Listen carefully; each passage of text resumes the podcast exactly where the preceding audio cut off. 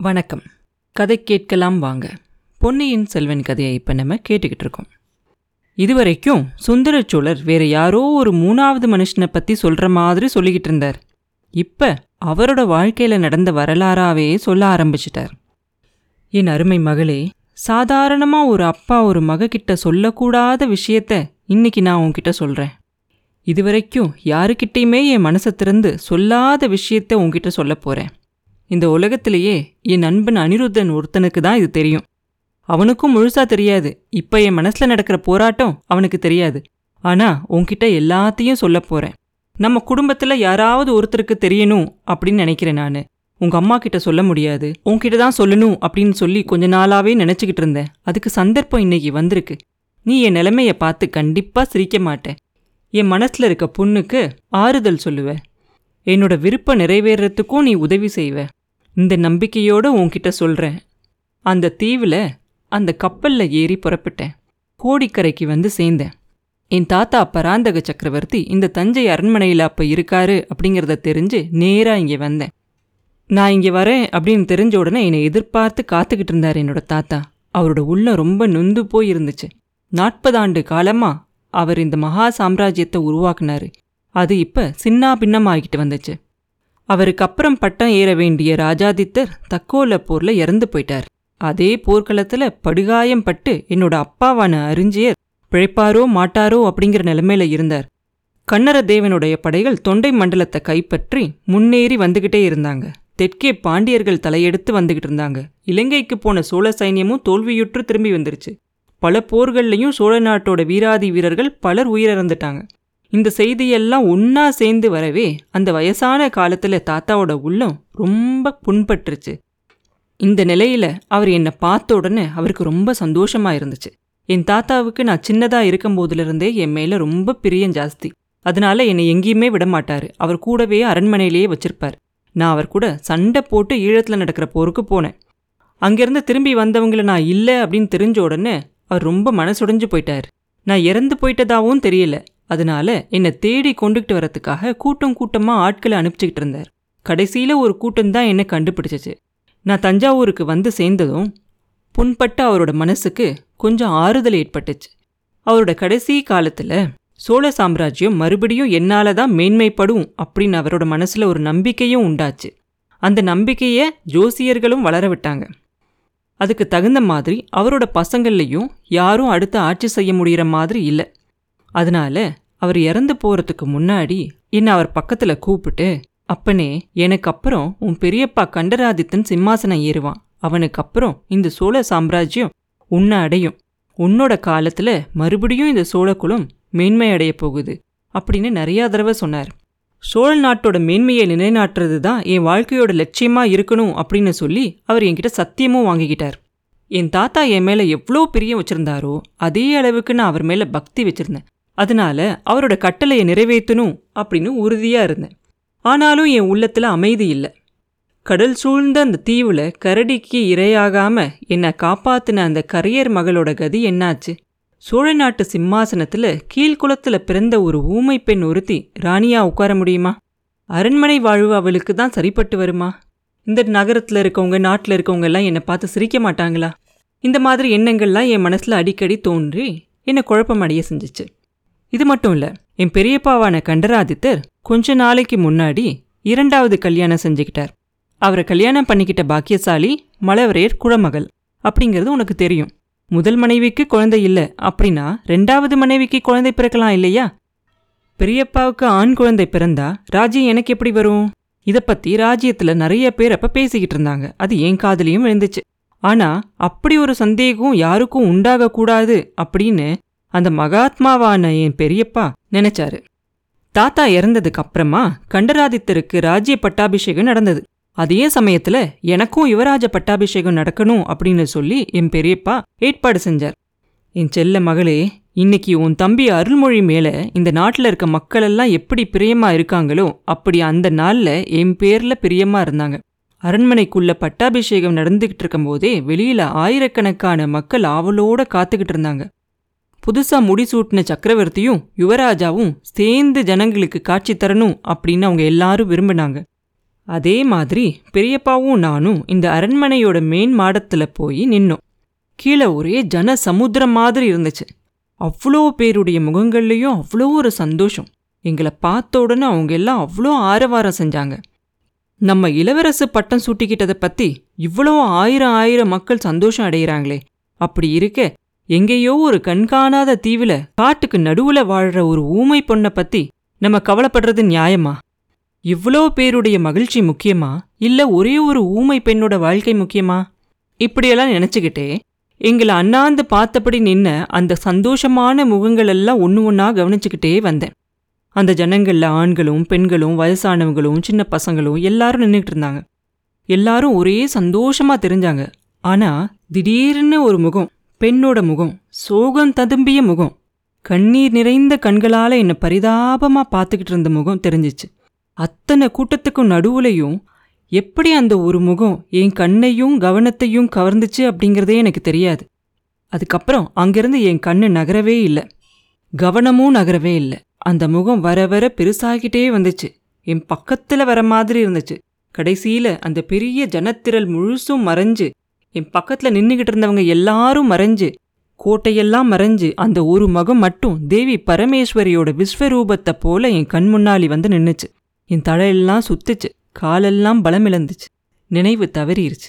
அப்படியே நான் மயங்கி விழுந்துட்டதாவும் பக்கத்தில் இருந்தவங்கெல்லாம் தாங்கி பிடிச்சு என்னை அங்கே கொண்டுகிட்டு வந்து விட்டதாவும் அப்புறமா என்கிட்ட சொன்னாங்க. பட்டாபிஷேக வைபவ சடங்குகளில் நான் ரொம்ப கலைத்து போயிருந்ததா எல்லாரும் நினச்சிக்கிட்டாங்க.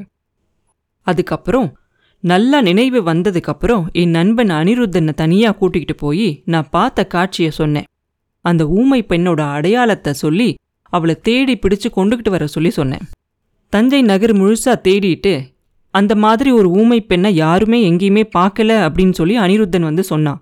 அது என்னோட பிரம்மையா இருக்கும் அப்படின்னு சொன்னா நான் அவனை கோச்சுக்கிட்டு இந்த உதவி கூட செய்யாட்டி அப்புறம் நீ என்ன சிநேகிதன்? அப்படின்னு கேட்டேன். தஞ்சை கோட்டைக்கு வெளியே கடற்கரையை நோக்கி செல்ற பாதையில ஆள் அனுப்பி தேடும்படி சொன்னேன். அப்படியே நிறைய வழிகள்ல ஆளெல்லாம் போனாங்க. கடற்கரை வரைக்கும் போய் தேடினாங்க. கோடிக்கரைக்கு போனவங்க அங்க இருந்த கலங்கரை விளக்க காவலன் வீட்டில் ஒரு ஊமை பெண் இருக்கிறதா கண்டுபிடிச்சாங்க. அவளுக்கு பைத்தியம் பிடிச்ச மாதிரி தோணுது அப்படின்னு சொன்னாங்க. எவ்வளவோ ஜாடை மாடையில அவளுக்கு விஷயத்த சொல்லி புரிய வச்சு தஞ்சாவூருக்கு கூட்டிட்டு வர முயற்சி செஞ்சாங்களாம். ஆனா அவ வர மறுத்துட்டாளாம். இந்த செய்தியை அவங்க கொண்டு வந்த உடனே என்ன செய்யறதுன்னு தெரியாம என் மனசு கலங்கி போச்சு. ரெண்டு நாள் அந்த கலக்கத்திலேயே இருந்தேன். ஆனை மட்டும் அவளை மறக்கலாம் அப்படின்னு முயற்சி செஞ்சேன். ராத்திரி பகல் அதே நினைவா இருந்தேன். ராத்திரியில ஒரு நிமிஷம் கூட தூங்க முடியல. அதுக்கப்புறம் அனிருத்தனை கூப்பிட்டுக்கிட்டு கோடிக்கரைக்கு புறப்பட்டேன். குதிரைகளை எவ்வளோ வேகமாக செலுத்த முடியுமோ அவ்வளோ வேகமாக செலுத்திக்கிட்டு போனோம். போகும்போது என் மனசெல்லாம் கலங்கி போயிருந்துச்சு. அந்த ஊமை பெண்ணை அங்கே பார்த்தா அப்புறம் அவளை என்ன செய்யறது? அப்படின்னு மனசு குழம்புச்சு. தஞ்சாவூருக்கோ பழையாறைக்கோ கூட்டிகிட்டு போய் இவன் என் ராணி அப்படின்னு சொல்கிறதா அப்படின்னு என் மனசில் ஒரு குழப்பமாகவே இருந்துச்சு. என் செல்ல மகளே அந்த நாளையில் நான் ரொம்ப அழகானவன் அப்படின்னு எல்லார் மனசுலேயும் ஒரு எண்ணம் இருந்துச்சு. அதை ஒரு புகழாகவே நான் நினைக்கல. ஆனாலும் மற்றவங்க அதை பற்றி ஓயாமல் பேசிக்கிட்டே இருந்தாங்க. என் தாத்தா பேரான பராந்தகன் அப்படிங்கிற என் பேரை விட்டுட்டு சுந்தரச்சோழன் அப்படிங்கிற பேரை பிரபலப்படுத்திட்டாங்க. அப்படி எல்லாராலையும் புகழ்பட்டனா? நாகரிகம் என்னன்னே தெரியாத ஒரு ஊமை பெண்ணை எப்படி அரண்மனைக்கு கூட்டிகிட்டு வருவேன்? இல்லைன்னா அவளை என்ன செய்யறது? இப்படி மாத்தி மாத்தி யோசிச்சு யோசிச்சு குழம்பிக்கிட்டே இருந்து நான் கோடிக்கரைக்கு போய் சேர்ந்தோம். அந்த மகாராசி எனக்கு கஷ்டம் எதுவும் இல்லாம செஞ்சிட்டா. அங்க நான் தெரிஞ்சுக்கிட்ட செய்தி என்னை அப்படியே ஸ்தம்பிச்சு போகும்படி செஞ்சிருச்சு. நாங்க அனுப்பின ஆட்கள்லாம் திரும்பி வந்த மறுநாள் அந்த பெண் கலங்கரை விளக்கத்தோட உச்சியில ஏறினாலாம் அன்னைக்கு அம்மாவாசையாம். காத்து ரொம்ப பலமா அடிச்சதுனால கடல் பொங்கி கொந்தளிச்சுக்கிட்டு இருந்துச்சான் அந்த பெண் கொஞ்ச நேரம் கொந்தளிச்ச அலைக்கடலையே பார்த்துக்கிட்டே நின்னாலாம் அப்படி அவ அடிக்கடி நிற்கிறது வழக்கமா இருந்ததுனால அதை யாரும் பொருட்படுத்தலையாம். திடீர்னு வீல்னு ஒரு சத்தம் அந்த கடலோட சத்தத்தையும் மீறி கேட்டுச்சான் அதுக்கப்புறம் அவளை காணுமா பெண் உருவம் ஒன்று அந்த விளக்கோட உச்சியிலிருந்து கடலில் தலைகீழாக விழுந்ததை ரெண்டு மூணு பேர் பார்த்தாங்களாம். படகுகளை கொண்டு வந்து ஆனை மட்டும் தேடி பார்த்தும் பயனில்லையாம். கொந்தளிச்சு பொங்குன அந்த கடல்ல அந்த பெண் விழுந்துட்டா அப்படின்னு தீர்மானிக்க வேண்டியதாயிருச்சான் இந்த செய்தியை கேட்ட உடனே என் நெஞ்சில் ஈட்டியால குத்துற மாதிரி இருந்துச்சு. வேதனையும் உண்டாச்சு. ஆனால் கொஞ்ச நேரத்துலலாம் ஒரு விதமான அமைதியும் உண்டாச்சு. அவளை என்ன செய்யறது அப்படிங்கிற கேள்வி இனி இல்லை. அதை பத்தி யோசிச்சு மனசை குழப்பிக்கவும் வேண்டியதில்லை. துன்பமும் அமைதியும் கலந்து இந்த விசித்திர வேதனையோட தஞ்சாவூருக்கு திரும்பி வந்தேன். ராஜாங்க காரியங்களில் மனசை செலுத்தி போர்களுக்கு போனேன். உங்க அம்மாவை கல்யாணம் பண்ணிக்கிட்டேன். வீர புதல்வர்களையும் பெத்தெடுத்தேன். உன்னை என் மகளா அடையிற பாக்கியத்தையும் பெற்றேன். ஆனா மகளே செத்துப்போன அந்த பாவியை என்னால் அடியோட மறக்க முடியல. கொஞ்ச காலம் என் தூக்கத்துல வந்து ஒரு பெண் மேலிருந்து கீழே விழுந்து சாகிற மாதிரியே தோணும். தூக்கத்திலேருந்து பயந்து கத்தி ஏந்திரிப்பேன். எல்லாரும் என்னாச்சு என்னாச்சுன்னு கேட்பாங்க. ஆனால் நான் யார்கிட்டேயும் இது வரைக்கும் உண்மையை சொன்னது கிடையாது. உங்கள் அம்மாவும் என்கிட்ட இந்த மாதிரி பலமுறை கேட்டிருக்கா. ஒன்றுமில்லை அப்படின்னு சொல்லி சமாதானம் சொல்லிட்டேன். இல்லை போரில் நடந்த பயங்கரமான காட்சிகளெல்லாம் கற்பனை செஞ்சு அவகிட்ட சொல்லிட்டேன். நாளடைவில் காலத்தோட போக்கால் அந்த பயங்கர காட்சி என் மனசை விட்டு அகன்றுச்சு. அவளும் என் நினைவிலிருந்து போயிட்டா. அப்படிதான் நானும் சில சமீப காலம் வரைக்கும் நினச்சிக்கிட்டு இருந்தேன். ஆனால் உயிரோடு இருக்கிறவங்கள காட்டிலையும் செத்துப் போனவங்க அதிகமான கொடுமைக்காரர்கள் அப்படிங்கிறத தெரிஞ்சுக்கிட்டேன். மகளே ஊமச்சியோட ஆவி என்னை விட்டுடல. சில காலமா அது திரும்பியும் வந்து என்னை வதைக்க ஆரம்பிச்சிருக்கு. என் மகளே இறந்து போனவங்க திரும்பி வருவாங்க அப்படிங்கிறத நீ நம்புறியா? அப்படின்னு கேட்பாரு கேட்டுட்டு அவர் கொஞ்சம் தூரத்திலேயே அவரோட பார்வையை வச்சு அந்த இடத்தையே வெறிச்சு பார்த்துக்கிட்டே இருப்பார். அவர் பார்க்குற அந்த திசையில் ஒன்றுமே இருக்காது. ஆனாலும் அவரோட உடம்பெல்லாம் நடுங்கிறத குந்தவை பார்ப்பாங்க. அவங்க அப்பா மேலே ரொம்ப இறக்கப்பட்டு அவங்க கண்ணில் கண்ணீர் ததும்ப அப்பாவை கட்டி பிடிச்சிக்கிட்டு அழுவா. அதனால அவரோட நடுக்கமும் கொஞ்சம் குறைஞ்சிறதா அவளுக்கு தோணும். அதுக்கப்புறம் அவங்க அப்பாவை பார்த்து சொல்லுவா அப்பா இந்த பயங்கரமான வேதனைய பல வருஷமா நீங்க உங்க மனசுலயே வச்சு கஷ்டப்பட்டுக்கிட்டு இருக்கீங்களே. அதனால தான் உங்களுக்கு உடம்பு சரியாக மாட்டேங்குது. இப்போ என்கிட்ட சொல்லிட்டீங்க இல்லையா? இனிமேல் உங்களுக்கு உடம்பு சரியாயிரும். அப்படின்பா கேட்டுட்டு சுந்தர சோழர் அவநம்பிக்கையோட வேதனையோட சேர்ந்து ஒரு சிரிப்பு சிரிப்பார். சிரிச்சுக்கிட்டே சொல்லுவாரு குந்தவை நீ நம்பல. இறந்து போனவங்க திரும்பி வருவாங்க அப்படிங்கிறத நீ நம்பல. ஆனாலும் அதோ அந்த தூணுக்கு பக்கத்துல குத்து விளக்குக்கு பின்னாடி அந்த பாவியோட ஆவி நேத்து ராத்திரி நின்னுச்சு. என் கண்ணாலேயே நான் பார்த்தேன். அதை எப்படி நம்பாம இருக்க முடியும்? நான் கண்டது வெறும் பிரம்ம அப்படின்னா உன் தோழி பற்றி என்ன சொல்லுவ? அவ எதையோ பார்த்து கேட்டதால தானே?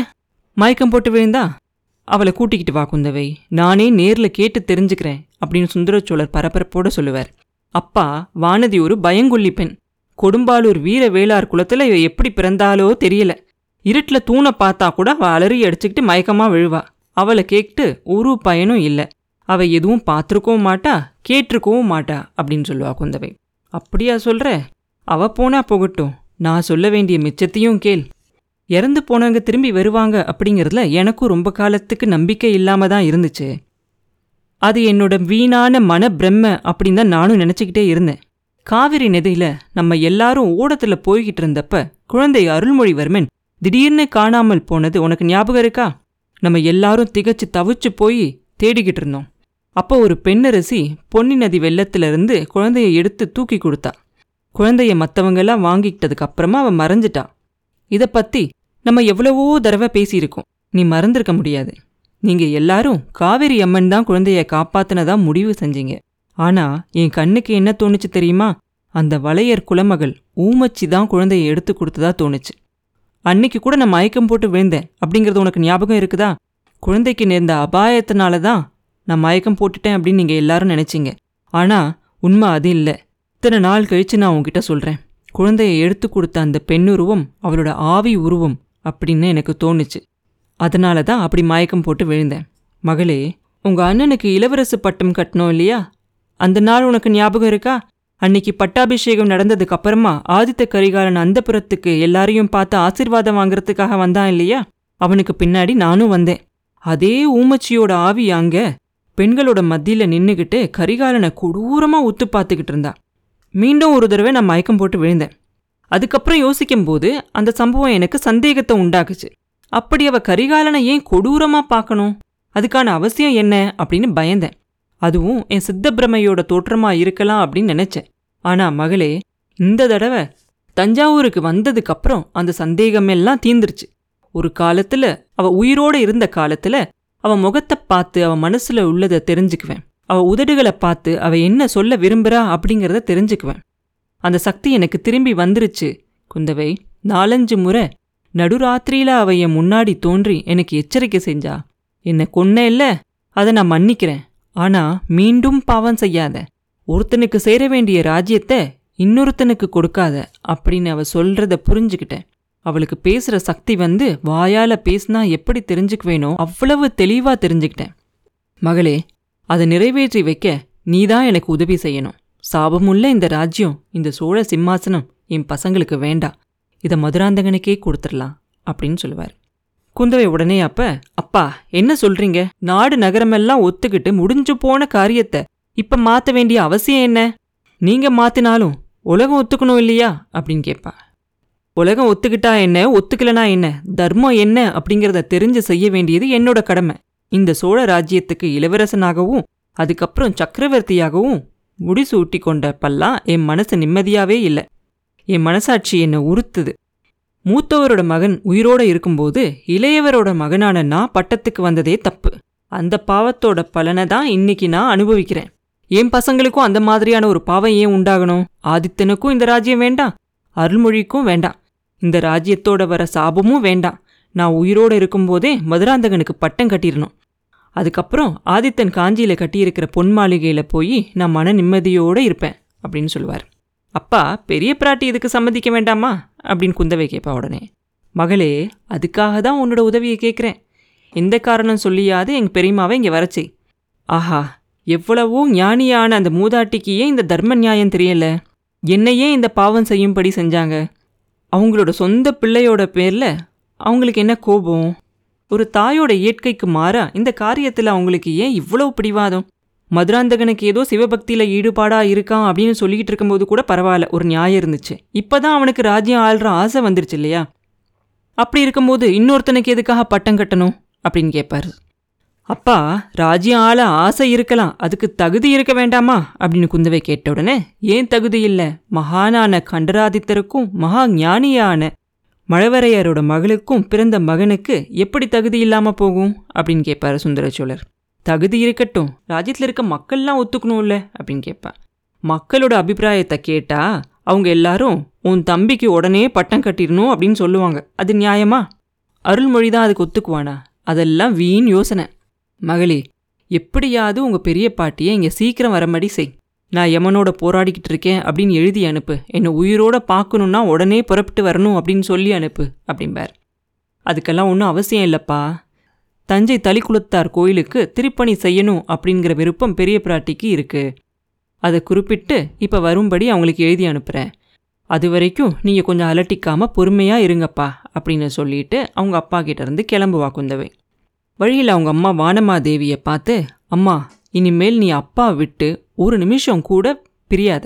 மற்றவங்க வேணா போய் கோயிலில் செய்ய வேண்டிய பூஜையெல்லாம் செய்யட்டும். நீ எப்பயுமே இனிமேல் அப்பா பக்கத்திலேயே இருக்கணும் அப்படின்னு சொல்லுவா. குந்தவையோட மனசில் கொஞ்ச காலமாகவே ஏற்பட்டிருந்த அந்த பயங்கள்லாம் கொஞ்சம் கொஞ்சமாக தெளிவாகுது. கண் இருட்டாக இருந்த இடங்கள்லாம் கொஞ்சம் கொஞ்சம் வெளிச்சம் தெரிய ஆரம்பிக்குது. அவங்க அப்பாவுக்கும் அண்ணனுக்கும் தம்பிக்கும் விரோதமாக ஏதோ ஒரு பயங்கரமான மந்திர தந்திர சூழ்ச்சி நடக்குது அப்படிங்கிறது அவளுக்கு தெரிஞ்சிருந்துச்சு. ஆனால் அது எப்படிப்பட்ட சூழ்ச்சி எப்படியெல்லாம் இயங்குது அப்படிங்கிறது முழுசாக அவளால் தெரிஞ்சுக்க முடியாமல் இருந்துச்சு. சோழ ராஜ்யத்துக்கும் அவளோட அண்ணனுக்கும் தம்பிக்கும் அந்த ராஜ்யத்து மேலே இருக்கிற உரிமைக்கும் பெரிய அபாயம் ஏற்பட்டிருக்கு அப்படிங்கிறத அவள் உணர்ந்தா. அந்த அபாயத்திலிருந்து அவங்கள காப்பாற்றுற பொறுப்பு அவளோடது அப்படின்னு நம்பினா. அப்புறம் என்ன நடந்துச்சு அப்படிங்கிறத அடுத்த பதிவில் பார்ப்போம் மீண்டும் உங்களை அடுத்த பதிவில் சந்திக்கும் வரை உங்களிடமிருந்து விடைபெறுவது உண்ணாமலே பாபு. நன்றி.